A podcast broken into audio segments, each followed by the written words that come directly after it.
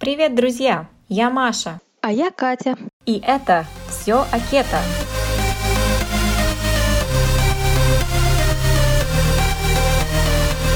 Прослушивая данный подкаст, вы соглашаетесь с тем, что информация, содержащаяся в нем, в том числе упоминаемые в нем продукты и добавки, носит информационно-познавательный характер и не является методом лечения или каким-либо еще медицинским указанием к действию для лечения заболеваний. Для использования полученной информации необходимо проконсультироваться с врачом. Данная информация не является медицинской услугой. Мы будем рады видеть вас в социальной сети Instagram в профиле Маши по адресу ketopower.ru и в профиле Кати happykate.ru, а также на сайте Маши ketopower.ru. Все эти ссылки вы сможете найти в описании этого подкаста.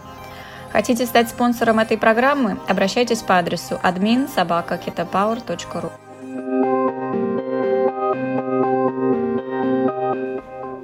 Добрый день, друзья! Сегодня мы с Катей болтаем на тему интервального голодания, прерывистого голодания и рефидов. Очень актуальная тема для многих.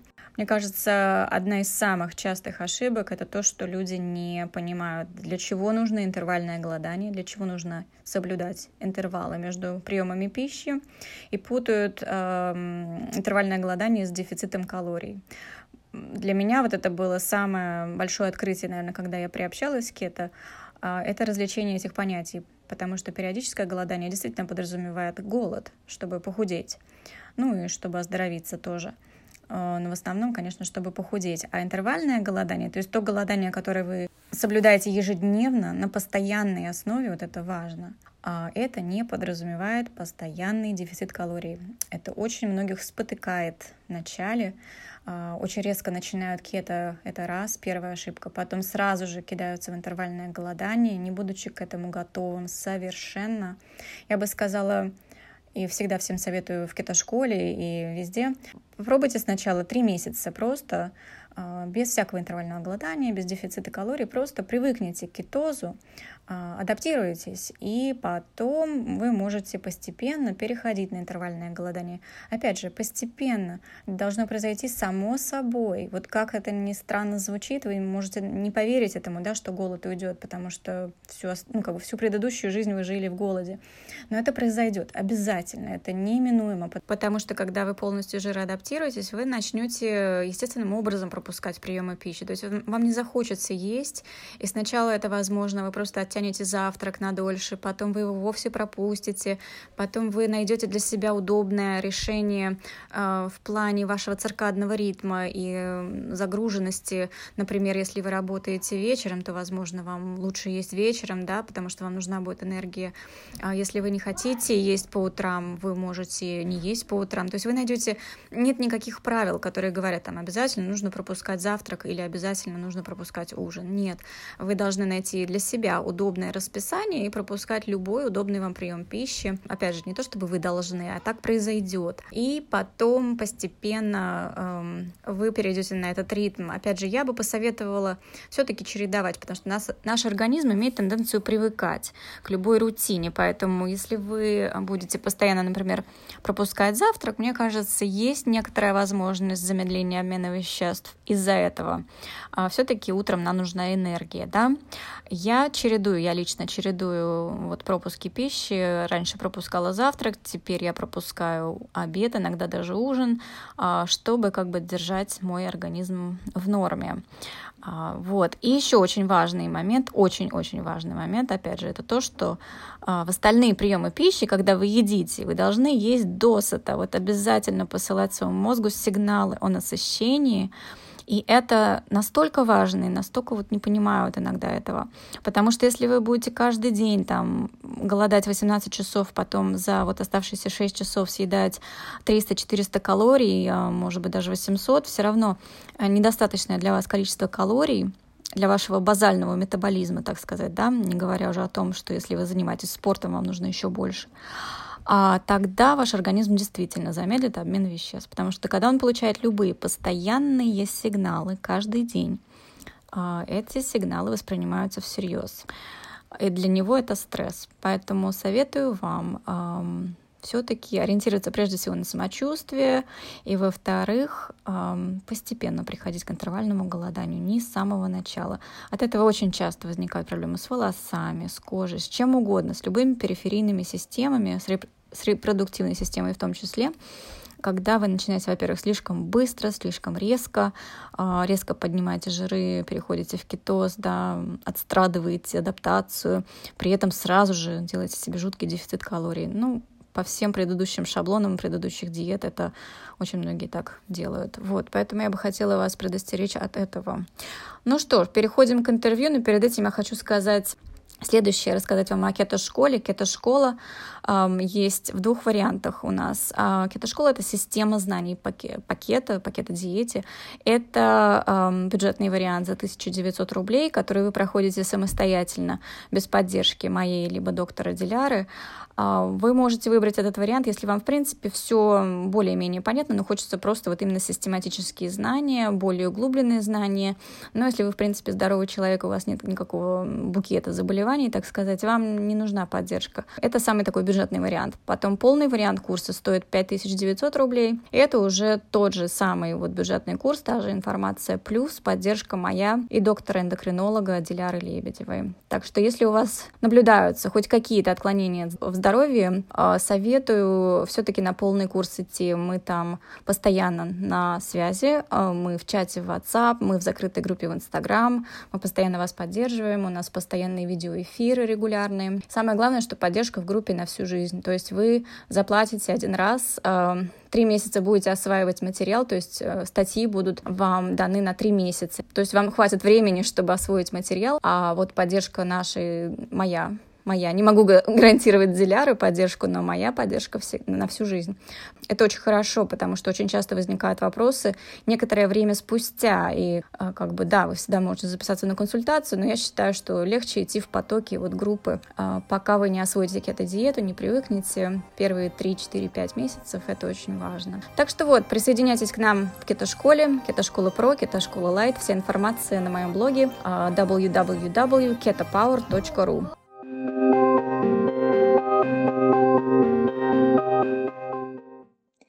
Привет, Маш. Привет, Кать. Как дела? Замечательно. У нас уже наступила осень. Мы уже все ходим в теплых куртках. И пришла пора уютных домашних вечеров с чашечкой мятного чаю. Действительно, уютно. Да. У нас тоже, кстати, пошел дождик сегодня. Первый раз за последние, по-моему, полгода у нас же нет дождей летом, поэтому Первый-первый дождь был сегодня ночью. Так приятно, по крыше стучал тоже. Ну, о чем мы сегодня болтаем? Ой, о чем ты хочешь поговорить? Много вопросов про рефиды. Я думаю, может быть, поговорить про рефиды. Да, да.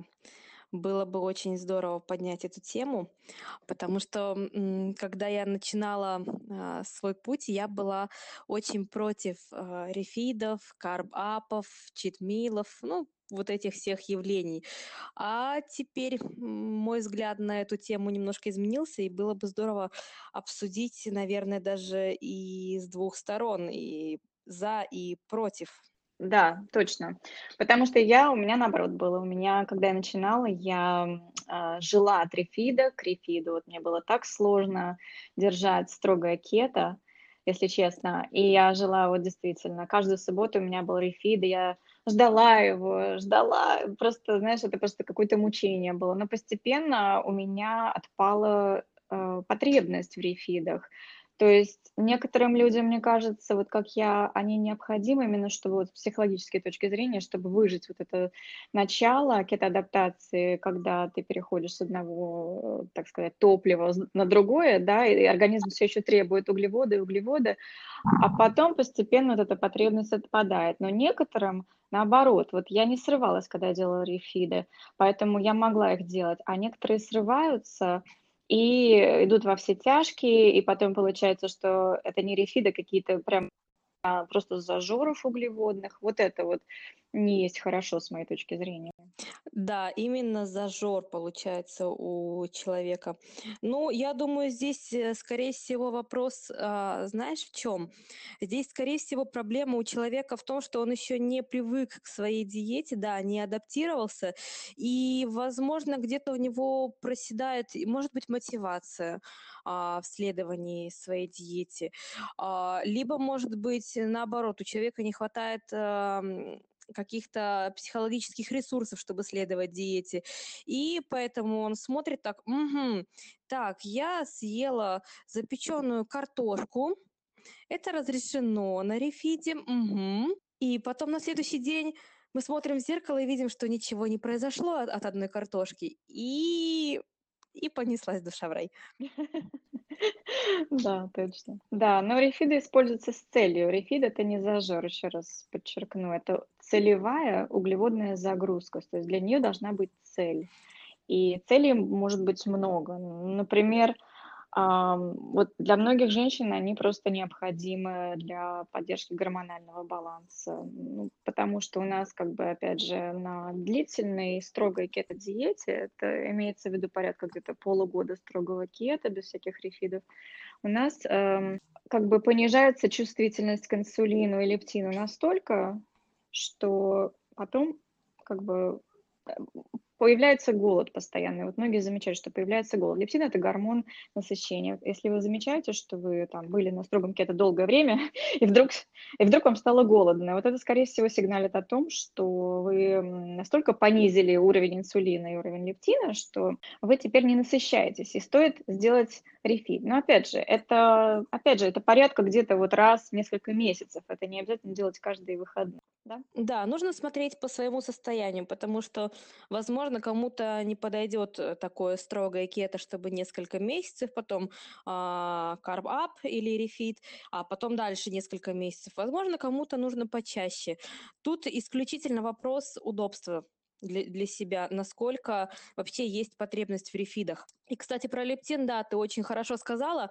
А, углеводная загрузка как бы делает сброс настроек в да. лептины, и потом можно спокойно поголодать подольше на следующий день. И, в принципе, э, если сделать углеводную загрузку грамотно и сделать ее, например, последним приемом пищи, то можно даже и не ощутить э, вылета из кетоза. Вот именно. Вот я заметила, что если я делаю рефид э, сложными углеводами, это первое, и в а, ну, довольно-таки ограниченном количестве. Мне, честно говоря, уже давно не хочется много есть этих углеводов. То есть я люблю там рис, может быть, иногда картошку съем. Опять же, на ночь всегда, да. И я как бы, я засыпаю, и я как бы отстрадываю вот это во сне, потому что обычно, знаешь, ну, усталость, вот это все после углеводов наблюдается да. сразу же после рефида. Так вот, усталость нам на руку, когда мы делаем это вечером. И а, я отлично сплю и просыпаюсь, просыпаюсь, я даже замечаю, что я похудела на следующее утро, потому что вот восстанавливается действительно гормональный баланс. Э, не то чтобы он был нарушен, просто он как бы действительно подталкивает его, чтобы да. он опять работал как надо, да. Вот, и это круто. Но если я делаю загруз, что очень-очень редко бывает, но бывает, поскольку у меня дети, и делаю простыми углеводами, то вот тут уж такие последствия непредсказуемые. Во-первых, ну, полный раздрай кишечника, это уже вообще, это на, на сахар моментально. То есть вот у меня такая уже чувствительность к простым углеводам, и это даже, я считаю, это круто, что у меня так, потому что я знаю, вот я съела чего-то не того. Я знаю всегда, когда чего-то не того съел. Например, вот в мясо добавили сахар. Так. И я это чувствую. Вот это да. Потому что, да, то есть такой литмусовый вот тест моментально на простые углеводы. Вот. И, конечно же, усталость моментальная, и вот это все. То есть э, симптомов куча. А, опять же, если сложные углеводы, то ничего, кроме такой немножко повышенной усталости, нет. Очень приятные ощущения, наоборот. А у тебя как? А, ты знаешь, э, я сейчас а, на очень умеренном low carb, поэтому конкретно про рефиды сказать не могу, но именно а, про отношения с быстрыми и медленными углеводами, да, действительно, если где-то у меня проскакивает какой-то быстрый углевод, я чувствую, знаешь, я чувствую жор, прямо очень-очень сильный. Я другими словами это не назову, это не аппетит, это жор. И действительно какая-то слабость, э, сонливость, вот это все, я понимаю, что это скачки сахара, поэтому если вам очень нужен читмил, именно читмил, когда вы не батат кушаете, не рис, не вымоченную фасоль, хорошо протушенную, а если вы хотите, например, молочный шоколад с хорошим чистым составом, родителя. Ну вот хотите вы, ну не можете, да, ничего не помогает. Лучше сделайте это перед сном, иначе можно улететь в очень серьезный зажор, и будет неприятно. И будете потом еще себя винить, зачем я это сделала. Да, с другой стороны, вечером, опять же, нападает жор, и вот это вот не перебрать это очень сложно многим, включая меня. У меня жор приходит по вечерам, поэтому я бы сказала так, если вы еще не адаптировались, у вас будет потребность вот в этих рефидах. Вот по себе знаю. То есть э, это сигнал о том, что вы еще не адаптировались. А вот что делать на эту, как бы, по этому поводу? Советовать для начала выпить бульона, например, вот как ни странно, да, или чего-нибудь солененького съесть, чтобы не срываться на сладкое. Как ни странно, вот страсть по сладкому – это сигнал о нехватке чего-то другого. Это не обязательно, что вам не хватает именно сахара. Вот. Поэтому, возможно, первые две вещи, которые вы можете сделать, это выпить бульончика с солью и посмотреть. Во-первых, бульон хорошо наполняет. То есть вот такой низкокалорийный, но наполняет желудок и эм, он содержит многие микроэлементы, которые нам требуются. Возможно, вашему организму просто требуются дополнительные минералы и витамины. Вот невозможно предсказать, когда вас тянет на углеводы, на что именно вас тянет. Вы знаешь, у беременной женщины да. тяга, например, на шоколад, да, это тяга к магнию, например, не хватает магния, да, то есть это не про сахар, не про шоколад как таковой, это про микроэлементы. Еще вариант, можно сделать кето-жиробомбы, да, например, то есть чтобы не срываться на простые углеводы кето десерты. Опять же, если вы не будете перебирать этих жиробомб, потому что как бы кето-жиробомбы все-таки, они безумно вкусные, потому что это натуральный жир, это сладкий вкус и жир. А если вы их переберете, то, конечно, короче, нужно быть осторожным. Вот. Но я бы посоветовала так а, если вот вас, вас тянет сорваться на что-то очень высокоуглеводное. Да, лучше как-то постараться это все предотвратить. Вообще, да, действительно, очень сложная такая тема именно срыва. Почему нас тянет на что-то?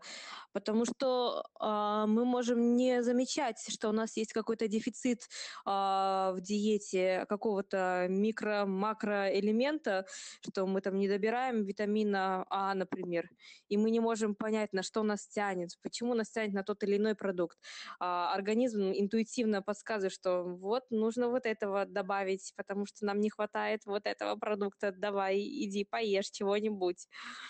Э, сложные такие темы, и честно, я не знаю, как можно без э, анализов на дефициты э, понимать, что так, я хочу шоколада, значит, мне не хватает магния. Или так, я хочу сыра, значит, мне не хватает вот этого.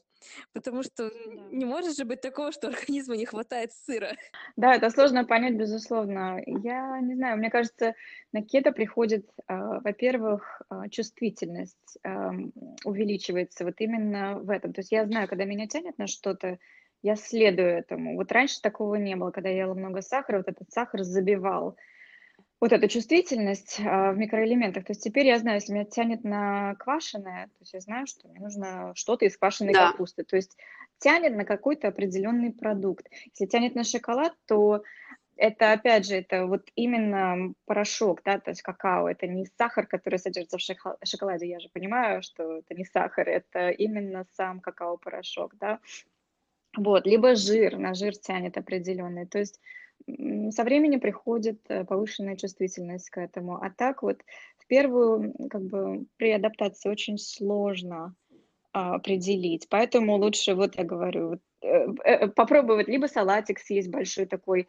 из авокадо, из каких-то разнообразный салат, то есть который содержит много микроэлементов. Да, и как раз ты начала говорить про большой разнообразный салат. Я подумала о том, что можно попробовать просто побаловать свои вкусовые рецепторы новыми какими-то ощущениями. Может быть, попробовать какие-то побольше специй добавить э, в еду, чтобы именно получить удовольствие от еды как, как можно больше. Тогда э, есть очень большой шанс, что мы наедимся этим огромным прекрасным салатом и утолим абсолютно все свои потребности и подумаем, господи, какая шоколадка, зачем она мне нужна? А еще э, хотела сказать, что инсулинорезистентным и диабетикам, а также тем, у кого есть гипертензия, э, очень важно держать инсулин как можно в течение более длительного периода времени, поэтому вам рефиды точно не нужны и противопоказаны, потому что они будут вас постоянно выбивать из кетоза, постоянно вот взбивать, так сказать, сахар, э, уровень сахара в крови, и это будет просто тормозить процесс, поэтому вот хотела обратить просто на это внимание.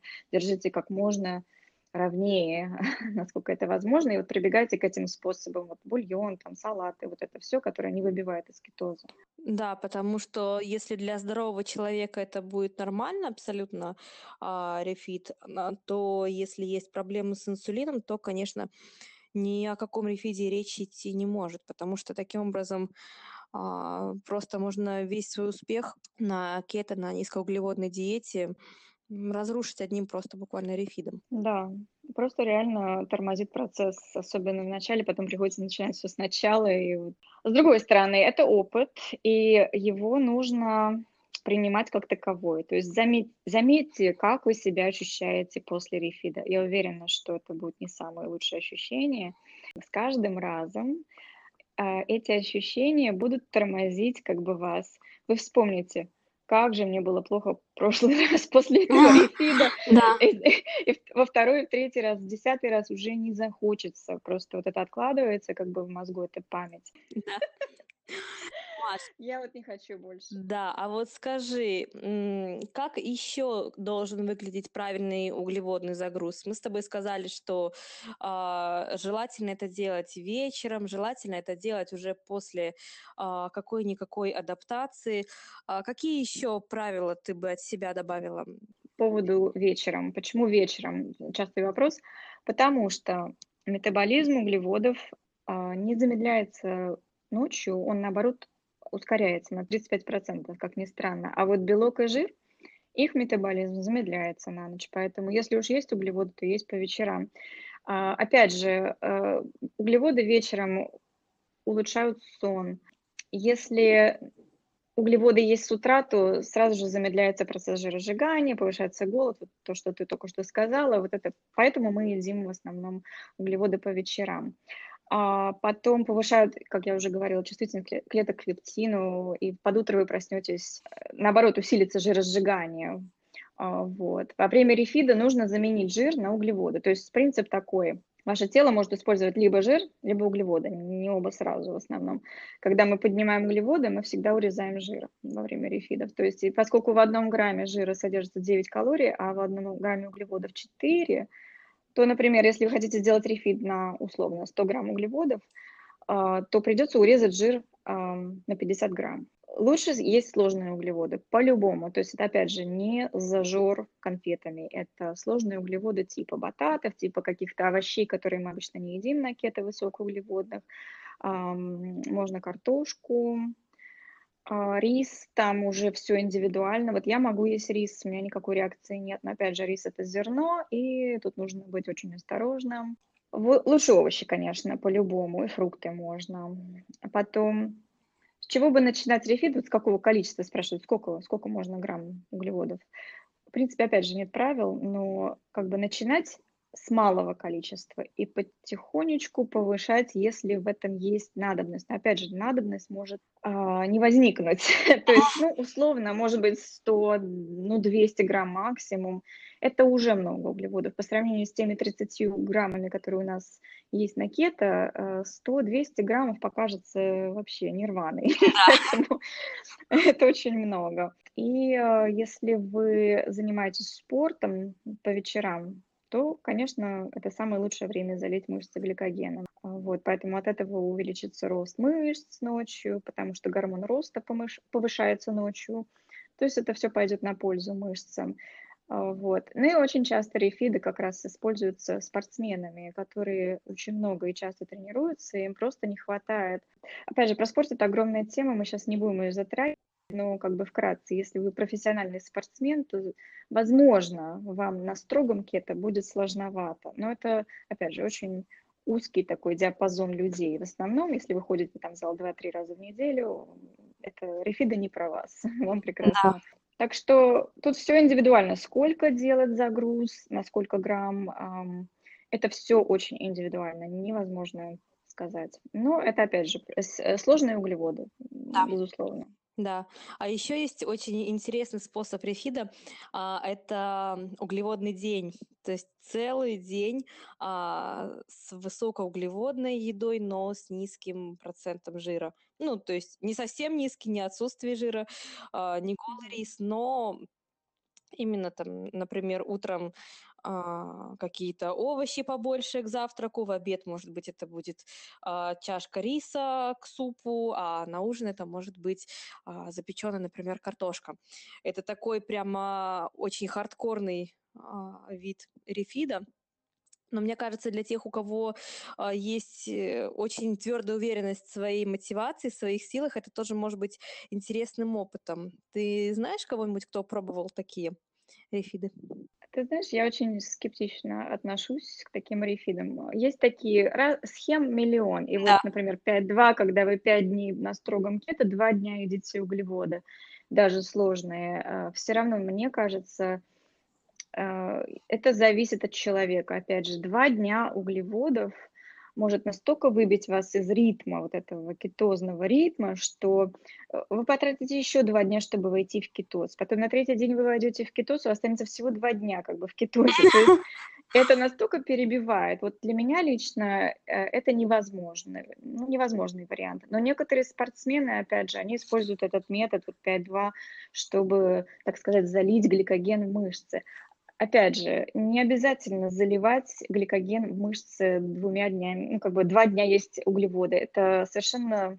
Можно за один рефит залить углеводы в мышцы. И потом еще вопрос, а надо ли? Потому да. что в зависимости от ваших тренировок. Гликоген э, во время тренировок не спускается до нуля вообще на кето, даже на строгом кето, он никогда не на нуле. Гликоген он там есть, он просто восполняется э, потихонечку, ровно в течение дня он постоянно держится на определенном уровне. По-моему, я читала 75% от э, гликолизного уровня. Ну, где-то так. Короче, просто брали биопсию, ну, брали мышцы на биопсию, там мерили гликоген у людей, которые были в строгом кетозе. И там, по-моему, вот эта цифра и была 75%. То есть там далеко не на нуле. То есть когда вы занимаетесь спортом, а, вы прежде всего вы используете там весь креатин-фосфат. Это как бы то, что уже как бы энергия, которая уже есть в мышцах. То есть сначала первые 10 секунд, ну вот мы опять начали говорить про спорт. Ну ладно, договорю тогда. Да, вот. Первые 10 мин, э, секунд, 10 10 секунд. Это креатин-фосфат, это быстрая энергия, это то, что уже есть в мышцах, она уже там сформирована, это энергия АТФ. Потом, после 10 секунд, вы перейдете на гликоген, то, что у вас есть в мышцах. Это где-то, по-моему, до 20 секунд, то есть от 10 до 20 секунд. А уж потом вы переходите на жирные кислоты как бы непосредственно. Но э, для того, чтобы мышцы использовать жирные кислоты, этот процесс гораздо медленнее, чем использование первых двух, то есть гликоген и АТФ из креатинфосфата. То есть принцип, да, что-то я зарулила в спорт. Ну хорошо, принцип работы для, для тренировок, для таких очень интенсивных тренировок должен быть меньше повторов и больше отдыха между подходами. Вот это тяжелые веса, меньше повторений и отдых обязательно, чтобы восстановить вот этот креатин-фосфат, быструю энергию. Для этого нужно отдыхать. Для многих это непривычно вот э, переходить с других э, видов тренировок, э, где постоянно держишь пульс ровным, да, вот, а здесь нужно отдыхать обязательно, чтобы восстановить вот этот креатин фосфат, иначе вы долго не продержите. Я хотела еще напомнить вот что. В печени у нас хранится 100 грамм гликогена. Опять же, он не на нуле спускается на, э, в кетозе. То есть 100 грамм. А в мышцах еще 450. Ну, смотри, какие мышцы, конечно. Вот, э, ориентироваться надо на эти цифры, если делать грамотный рефит. То есть э, у вас допустимо вот до 550 грамм э, общего хранилища гликогена, но опять же, э, что-то там уже есть. Невозможно предсказать сколько. Ну, допустим, 75% там есть, да, то есть вот от этих вот цифр надо ориентироваться, чтобы рассчитывать, сколько мне можно съесть углеводов. То есть, в принципе, это где-то 100-200 грамм максимум. Да, иначе все пойдет у нас куда? Куда? Куда? Куда? Давайте подумаем. Все туда же. Да, туда, куда не надо. Да, жировые депо хороши тем, что они бесконечны абсолютно. И могут сохранить в себе столько энергии, сколько мы положим. Поэтому да. толстеть можно бесконечно. А вот похудеть потом, если сильно потолстеть, уже та еще задача. Угу. Не толстеть. Если... Да.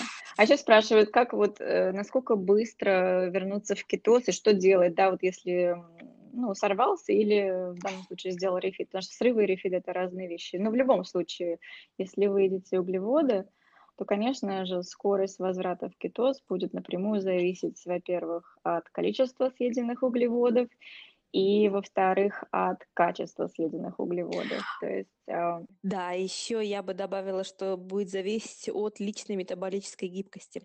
Насколько организм быстро переключается уже с питания глюкозой на питание кетонами, потому что у кого-то это происходит вообще мгновенно, из разряда утром съел что-то углеводное, вечером уже вернулся в кетоз.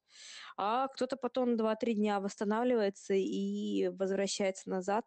И хорошо, если это будет без кетогриппа. Да, вот кетогрипп Действительно, в самом начале вы будете ощущать вот эти все симптомы кетогриппа, с каждым последующим рефидом их будет все меньше и меньше. Очень часто боятся, что ой, опять переживать этот кетогрипп целую неделю. Нет, по мере вот именно адаптации, то есть вы обретаете вот эту метаболическую гибкость, о которой Катя сказала, вы будете все легче и легче входить в кетоз. И действительно, когда ваш организм адаптируется на жиры, к жирам, то он будет требовать э, жиры, и поэтому будет как бы сам уже легче переходить на жиры, да, то есть он да.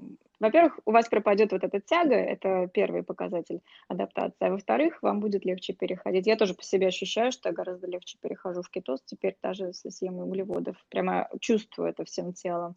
Вот, ну и, конечно, спорт помогает, естественно, то есть часто, частый вопрос, нужно ли мне там пойти потренироваться сразу же после зажора или рефида. Ну, конечно, это поможет, тем не менее, как бы все должно быть комфортно. Да. Если вам хочется, идите тренируйтесь, если нет, то не надо. Да, вот как раз единственный верный ответ на то, стоит ли тренироваться сразу после рефида или зажора. Хотите тренироваться, вы получите от этого удовольствие, идите тренируйтесь.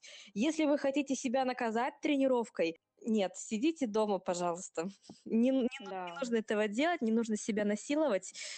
А, чтобы не нарушать свое пищевое поведение. Да, тут психологический момент очень важную да. роль играет. Очень многие ругают себя по привычке, потому что на всех других диетах срывались часто, да, ругались себя, вот этот, вошли уже в этот замкнутый круг да. э, и порочный круг, и поэтому все переносится вот в кетоз то же самое. Нет, тут должно быть только комфортный кетоз, кето должно быть комфортно. Это первое правило кетоза. Вот. Ну и, конечно же, естественно, если уж хотите заниматься спортом, то, безусловно, круговая тренировка вот на все мышцы поможет вам слить опять гликоген быстрее, чтобы вы быстрее вошли в кетоз. Это работает. Потом, опять же, натощак, если вы сможете, если вам комфортно позаниматься натощак, еще лучше результат будет. Но, опять же, все очень должно быть комфортно. Не насильно заставлять себя. Вот сейчас я вот пойду и не буду есть целый день, а потом, знаете, будет срыв вечером еще очередной. Да, да, да. Вот этого избегать надо, да. Кстати, еще рефит может быть хорошим способом пробить так называемое плато или плата. Как правильно? Плато, наверное? Не знаю. Я называю плато, но да, да слышала разные версии.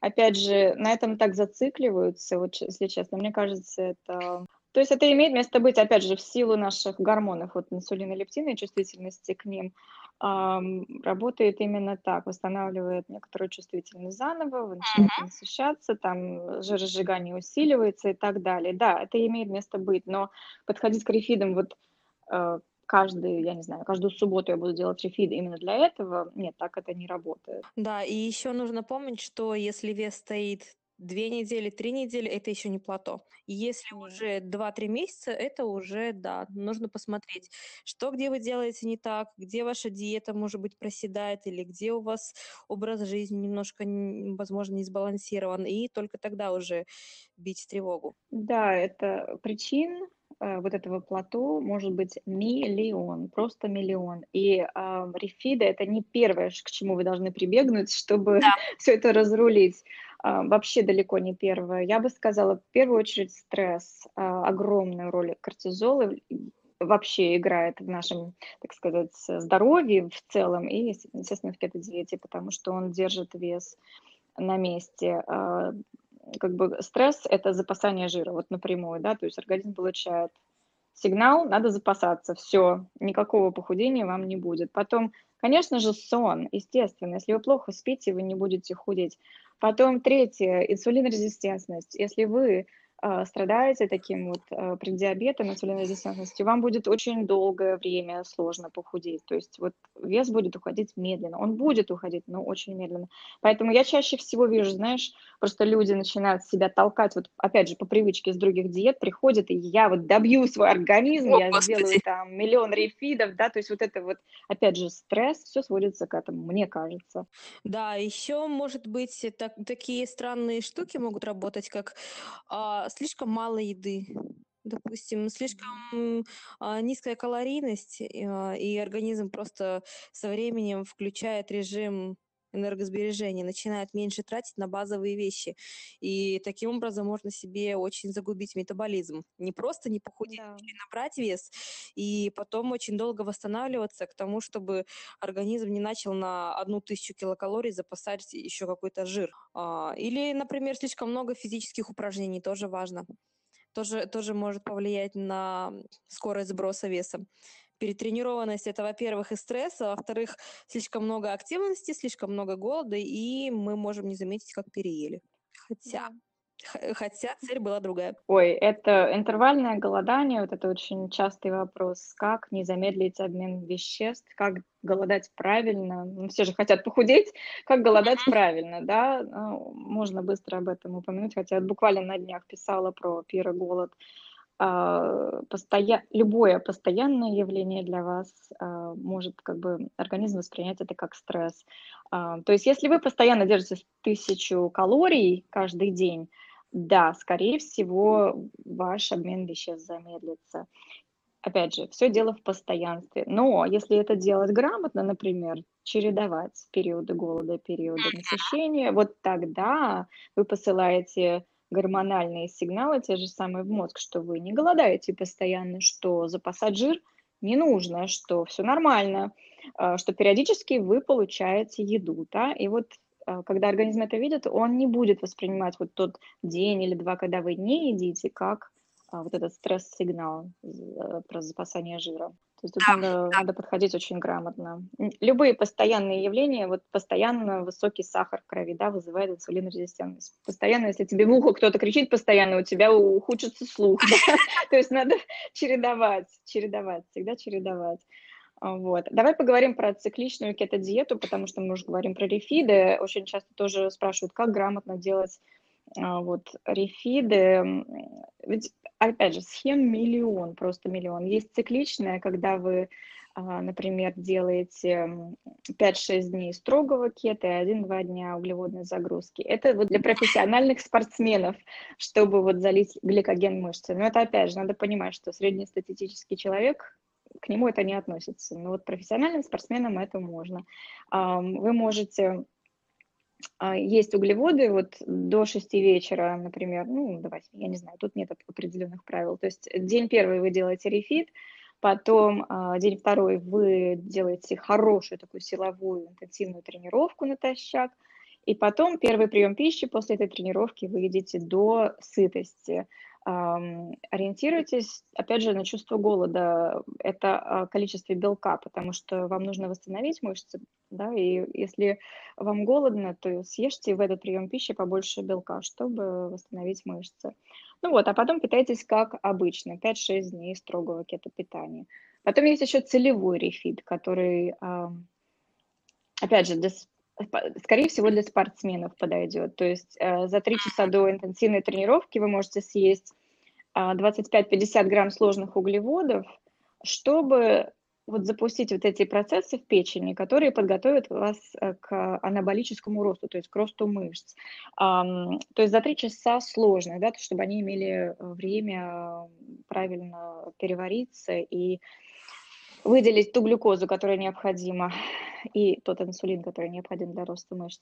Вот, но при этом можно съесть и быстрые углеводы за полчаса-час максимум. Я бы за полчаса делала, если простые углеводы, например, декстрозу, вот такого типа напитки какие-нибудь с декстрозой. Но это, опять же, в размере 25-50 грамм. То есть тут э, речь идет о маленьких загрузках прямо перед тренировкой, чтобы залить гликоген, получить вот этот дополнительный гликоген для интенсивных тренировок. А потом, после тренировки, это не выбьет вас из кетоза. Вот в чем дело. Вот, это очень круто, если делать это правильно. Опять же, а, маленькие количества прямо до тренировки и правильные виды углеводов, вот, правильное время. Да, ну и следует не забывать, что для обычных людей циклические все эти кето-диеты, целевые а, кето-диеты, это, скорее всего, не их вариант. Да, тут все очень индивидуально. Ух ты, как классно, я хочу. А, что ты думаешь по поводу интервального голодания, именно не периодического, а интервального? Какая схема тебе кажется э, наиболее комфортной для большинства людей? С чего вообще начать? Интервальное голодание mm-hmm. частая ошибка вообще поголовно, по-моему, не понимают, что интервальное голодание это всего лишь отдых от пищи, это не дефицит калорий. Он подразумевает вот как раз постоянное постоянное как бы отдых от пищи в определенное окно. То есть, скажем, вот эти все 18.6, 16.8, 23.1, вот эти все схемы, когда вы несколько часов подряд, скажем, 18 часов подряд, не принимаете пищу вообще. То есть вы можете пить воду, конечно, кофе там без всяких э, калорий. Вот. Но суть этого голодания в том, чтобы наладить пищеварение, чтобы оно отдохнуло от постоянной еды, от постоянного переваривания. Это очень полезно. Вот, поэтому в те э, вот часы, вот в это окно, когда вы еще вам необходимо, если вы делаете это каждый день, вам необходимо съесть, э, по идее, полный колораж, хотя многим бывает сложно. Вот в этом возникают все проблемы, потому что очень сложно впихнуть в себя, скажем, ну, те же 1500-2000 калорий а в 6 часов от приема пищи, да, вот. Ну, некоторым бывает это сложно. Тем не менее, опять же, это такой очень спорный вопрос. Если вам сложно впихнуть этот колораж, опять же, дело в комфорте. Если вы получаете сигналы о полном насыщении, вот важно посылать именно эти сигналы в мозг. Если вы насытились, то даже если вы не добрали вот своего, так сказать, рассчитанного вам колоража, мне кажется, это не страшно. Главное не делать это насильно, что вы вот поголодали 18 часов, и потом решите, ну, а на вечер я съем там, я не знаю, 400 калорий, и все. Потому что, в принципе, могу, да, вот. И когда вы будете делать это постоянно, вот тогда, конечно же, замедлится обмен веществ. Но если вы постоянно будете насыщаться вот в эти окна приема пищи, мне кажется, это нормально. Причем всегда ориентироваться, конечно же, на самочувствие надо при этом. Да, мне кажется, очень удобная схема 12-12, а, хотя ее некоторые не относят к варианту интервального голодания, но все равно почему бы и нет. А, потому что за 12 часов как раз уже, скорее всего, все, что вы употребили, а, переварится, и уже действительно пойдет процесс очищения пищеварительного тракта. И действительно, да, очищение не может быть, э, если у вас нет перерывов в еде. А если вы поужинали в 10 вечера, легли сразу же спать, встали в 7 утра и снова позавтракали, ну, вот здесь уже могут быть сложности, потому что целый день еда, а, целый день перекусы, там три приема пищи обычно у людей бывает, и два перекуса, и плюс еще такой короткий промежуток между первым и последним приемом пищи. А, со временем, ну, это не совсем правильно, так сказать, но пищеварительная система может устать. от того, что постоянно-постоянно приходится что-то переваривать, и элементарно нет возможности прибраться.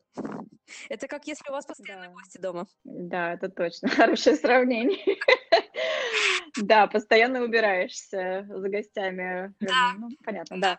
Нет, просто суть, конечно же, в том, что мы на других диетах, и нам так рекомендуют постоянные приемы пищи, постоянные перекусы, вот это все.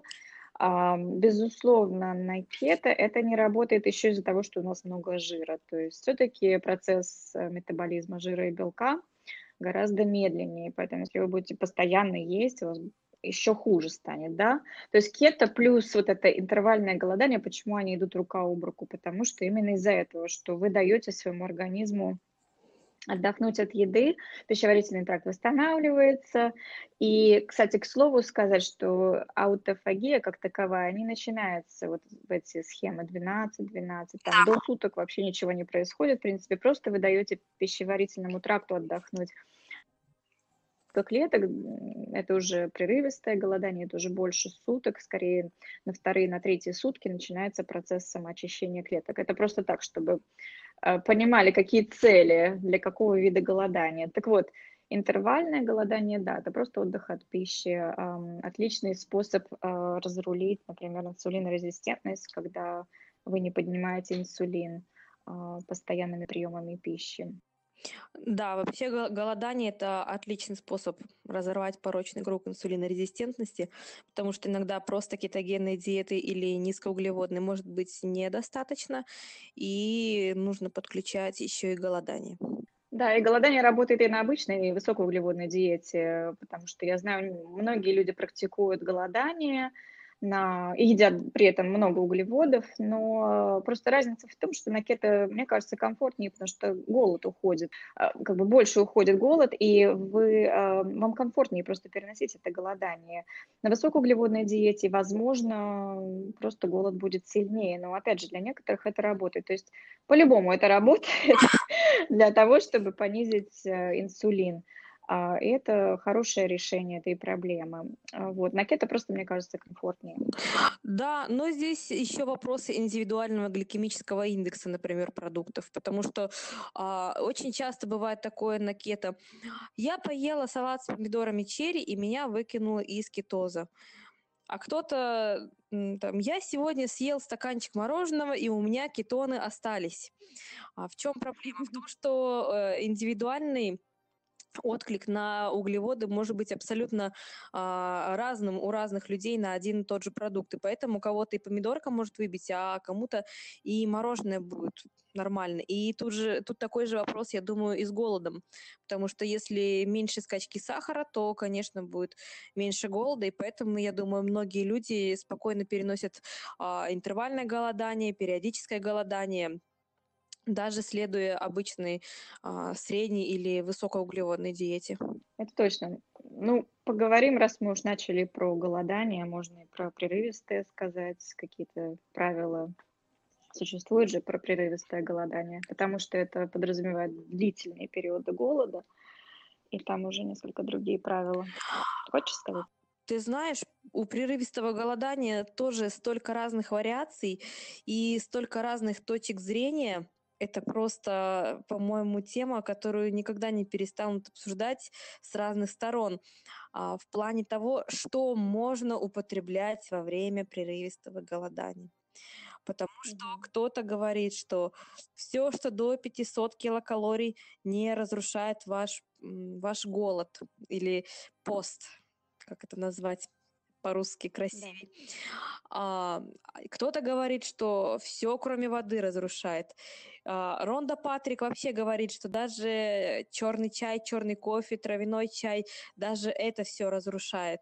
Поэтому здесь, я думаю, нужно смотреть, какая цель у этого голодания, для чего вы его используете. И уже тогда выбирать свою стратегию. Вы хотите поголодать просто на воде, посидеть три дня, или, может быть, вы будете иногда пить костный бульон, или, может быть, где-то вы положите ложку сливок а, в свой утренний кофе. Здесь зависит от цели, я думаю. Как ты считаешь? Абсолютно. От цели полностью зависит э, все. Да, действительно, вы э, должны как бы четко понимать, для чего вы это делаете. Первая цель может быть, конечно же, похудение. Прерывистое голодание – прекрасный способ похудеть. Опять же, если вы чередуете периоды голода с периодом насыщения. Прекрасный метод похудеть. Можно начинать с с малого, просто сутки не есть. Можно потихонечку повышать, до 2-3 дня можно поголодать а, на воде. Опять же, если вы а, хотите просто похудеть и вам не важно все остальное, то допустимы какие-то приемы вот бульона, возможно, даже какие-то другие вещи, например, сливки в кофе, только ради того, чтобы чувство голода чуть-чуть притупить. Вот. Но все равно у вас будет значительный дефицит калорий, и вы э, придете к своей цели. С другой стороны, цель может быть аутофагия, самоочищение, здоровье. Это совершенно другая цель. И, конечно же, в этом случае никаких калорий не следует потреблять, потому что как только ваш желудок видит, что вы потребляете какие-то калории, начинает переваривать. Идет другой гормональный сигнал. Поэтому тут абсолютно важно сидеть только на воде. Вот только на воде. И тогда где-то, как я уже говорила, на второй, на третий день запустится вот этот процесс, когда клетки начинают самопереваривать все белки, которые плохо работают, они их переваривают, они ими и же и питаются. Вот, кстати, частый вопрос, а, откуда же, как бы, чем мы питаемся? Не только жиром, мы питаемся собственными белками, которые вот а, устарели, так сказать, плохо работают. Ну, это очень условно, я говорю простым языком. Вот. И э, клетки самоочищаются, выводят их и строят новые э, структуры стволовых клеток, гормон роста там принимает, э, играет роль. Вот. То есть это очень полезно, но э, любые калории, мне кажется, прервут этот процесс и не стоит рисковать. Да, да, абсолютно так. И давай еще упомянем, что не следует голодать а, людям, у которых есть проблемы с лептинорезистентностью. Да, кому-то, может быть, пятидневный голод поможет. Я встречала такой случай, что у человека а, был постоянный жор, он сел на голод на пять дней, и потом у него стало все супер классно. Но, тем не менее, эпипалеопротокол, который используют при лечении лептинорезистентности предусматривает отсутствие голода, отсутствие голодовок. Поэтому, если у вас проблемы с лептином, лучше самостоятельно голодовки обратиться к врачу грамотному, который подскажет, можно ли конкретно вам а, в вашем случае голодать. А, и еще с желчным пузырем тоже такие могут быть проблемы, как застой желчи. Но, как правило, если нет камней, то э, здоровый питьевой режим решает эту проблему, и даже с проблемным желчным пузырем можно спокойно, комфортно голодать. Я бы еще добавила женщинам э, с любыми отклонениями в работе их гормонов, то есть эндокринной системы, и особенно щитовидки и надпочечников, и вот всех вот этих систем – особенно если это острые проявления, тут вообще явно противопоказано голодание. Но даже вот хронические проявления нужно быть супер осторожным, опять же, под наблюдением врача. Тут организм может воспринять вот эту, этот голод как стресс, да, и дополнительный стресс на эти органы совершенно вам не нужен. Опять же, э, прежде всего самочувствие. Вы почувствуете, если ваша щитовидка начнет так сказать, шалить. У вас э, вам станет холодно, вы будете сильно уставать, у вас изменится настроение к худшему, какие-то, возможно, кожные явления, волосы там, и так далее. То есть нужно быть очень осторожным. И опять же, женщинам с низким процентом подкожного жира тоже противопоказаны долгие периоды голода, потому что, особенно в детородном возрасте, да, понятно почему, потому что все-таки некоторое количество жира нам нужно. И если вы сильно затя... закрутите вот эти гайки, то а, ничего хорошего не произойдет. Но, скорее всего, если у вас уже низкий процент жира, зачем вам голод? Да, разве что вот для самоочистки клеток. То есть тут нужно подходить очень осторожно. Вот. Ну и выходить, естественно, из голода нужно правильно, да, и про это поговорим, потому что больше двух-трех суток тут надо уже думать о синдроме рефида или вот синдроме повторного кормления, как называется по-русски, не знаю когда э, нарушение электролитов возможно при рефиде, при повторном вот, приеме пищи, короче, при первом приеме пищи. Вот, при прерывистом голодании обязательно, как это делает доктор Функ в своей клинике, он всегда дает пациентам а, полный а, как бы набор мультивитамин, это раз, и, естественно, акцент на электролитах, потому что а, при приеме пищи после длительного голода возможно, вот как я уже сказала, дисбаланс электролитов настолько, что можно умереть. Вот. Поэтому тут очень важно магний, кальций, калий, э, фосфор, э, все вот эти электролиты принимать хотя бы в добавках. Если вы голодаете для самоочистки, вот именно для аутофагии, то обязательно принимать в виде добавок.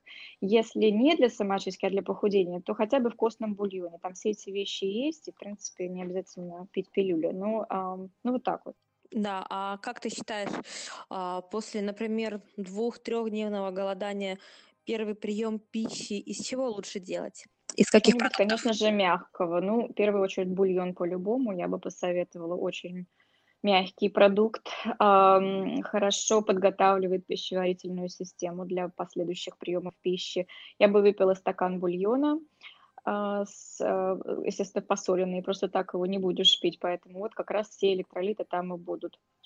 Потом через некоторое время можно съесть авокадо, можно съесть в принципе, тут уже ну, свое собственное, как бы по самочувствию ориентироваться. Что-нибудь мягкое, типа авокадо или там чия-пудинг, например, тот же самый мягкий для пищеварительного тракта, чтобы подготовить его. Ну, и ни в коем случае воды и не, например, красное мясо сразу. Вот, просто постепенно да. вводить еду. Да, абсолютно правильно все сказала. Ну что, на сегодня закончим? Я думаю, да, я думаю, мы хорошо, хорошо очертили эту тему. Спасибо тебе за разговор. Да, я думаю, нашим слушателям будет это интересно, эти темы. В следующий раз мы поговорим. Кстати, как у тебя дела с твоим-то курсом? Мы закончили, а, и вот я думаю, завтра, наверное, сделать набор на новый, также на небольшой курс про кишечник, потому что всем очень понравилось. И у девчонок, Ага. конечно, вопросы, когда идут вопросы, это просто one love. Значит, у людей есть интерес, значит, они хотят Конечно. разобраться, это очень круто. Вот, и тема такая очень животрепещущая, как оказалось. Ну, это вообще основа основ. Катюш, спасибо большое за большой информативный эфир. Я думаю, нашим слушателям это очень поможет. Да, До следующих встреч. Да, спасибо и тебе. Пока. Pra cá.